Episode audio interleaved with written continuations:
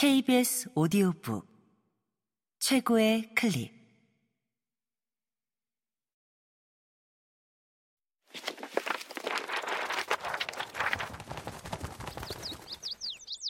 KBS 오디오북. 헌터걸. 김혜정 지음. 성우 한희정 읽음 그 도시는 멋진 곳이었지만 쥐가 많아 골치였다. 어느 날 낯선 사나이가 피리 하나를 들고 나타났다.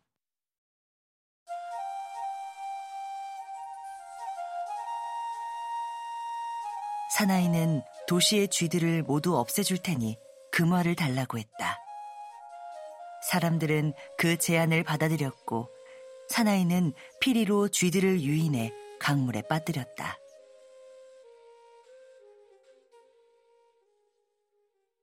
쥐떼가 사라지자 사람들은 약속을 지키지 않고 그를 내쫓았다.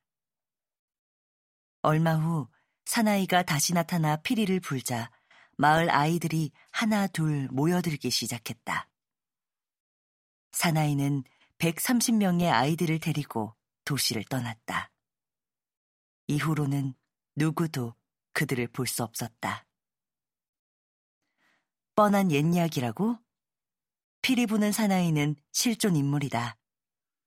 여러분이 알고 있는 것은 그가 저지른 수많은 납치 사건 중 1284년 6월 26일에 일어난 일을 기록한 것일 뿐.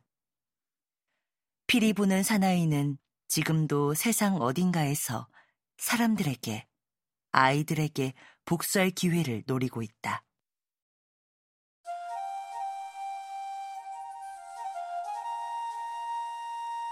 그리고 아주 오래전부터 피리 부는 사나이와 추종자들로부터 아이들을 지켜온 사람들이 있다.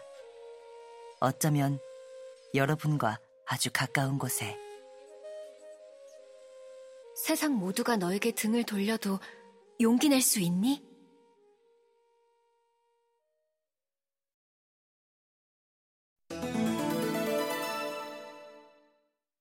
일부 뜻밖의 손님 1.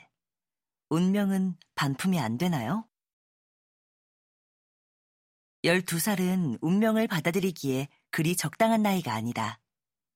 식당 의자에 앉은 강진은 주방에서 음식 재료를 다듬는 아빠를 바라보며 생각했다. 후, 내가 라푼젤도 아니고. 강지가 길게 한숨을 내쉬며 말하자 아빠는 어깨를 움츠렸다. 미안하다, 강지야. 아빠가 못나서. 강지는 대꾸하지 않았다. 지난주 토요일은 강지의 생일이었다. 그날 초대받지 않은 손님이 찾아와 강지를 고민에 빠뜨렸다. 아빠가 만든 망고무스 케이크에 12개의 초를 꽂은 후 촛불을 불려는 순간 초인종이 울렸다.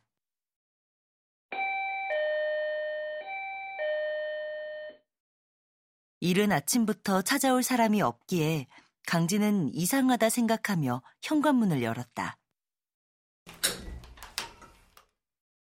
문 앞에 처음 보는 할머니가 서 있었다. 좀 특이한 할머니였다.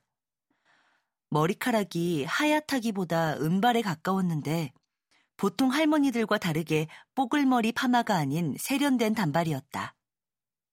170cm도 넘어 보이는 키에 이목구비가 아주 또렷했다. 네가 강진이? 네. 그런데 누구세요? 강지가 낯선 할머니를 경계하며 서 있는데 아빠가 현관 쪽으로 걸어왔다.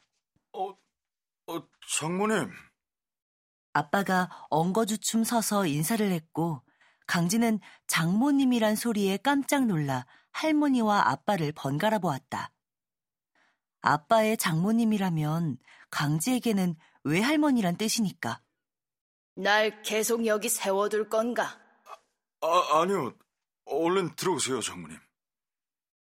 할머니가 거실로 들어와 소파에 앉았고 아빠는 바닥에 무릎을 꿇고 앉았다. 강지는 잠깐 망설이다가 아빠를 따라 바닥에 앉았다. 강진의 엄마는 강지가 4살 때 돌아가셨다. 강진은 엄마의 가족들을 한 번도 본 적이 없다. 고모들이 하는 이야기를 들었는데 아빠와 엄마가 결혼할 때 외할머니가 심하게 반대했다고 한다. 강진은 고개를 들어 할머니를 바라보았다. 사진 속 엄마와 많이 닮긴 했다. 진한 쌍꺼풀에 커다란 눈과 오뚝한 코, 갸름한 턱까지. 하지만 엄마가 착한 인상이었다면 할머니는 좀 무섭게 생겼다. 할머니는 어깨가 떡하니 벌어졌고 허리도 아주 꼿꼿했다. 자네, 강지한테 이야기했나? 아, 아직 못했습니다. 내가 12살 생일날 온다고 하지 않았나? 죄송합니다. 오, 오늘 하려고 했습니다. 아빠가 말을 더듬으며 할머니 눈치를 보았다. 아빠가 그렇게 긴장하는 건 처음 봤다. 가게 손님들이 컴플레인을 해도 전혀 쫄지 않던 사람이다. 그럼 내가 말하지. 이강지, 넌 내가 누군지 아느냐? 누구긴요.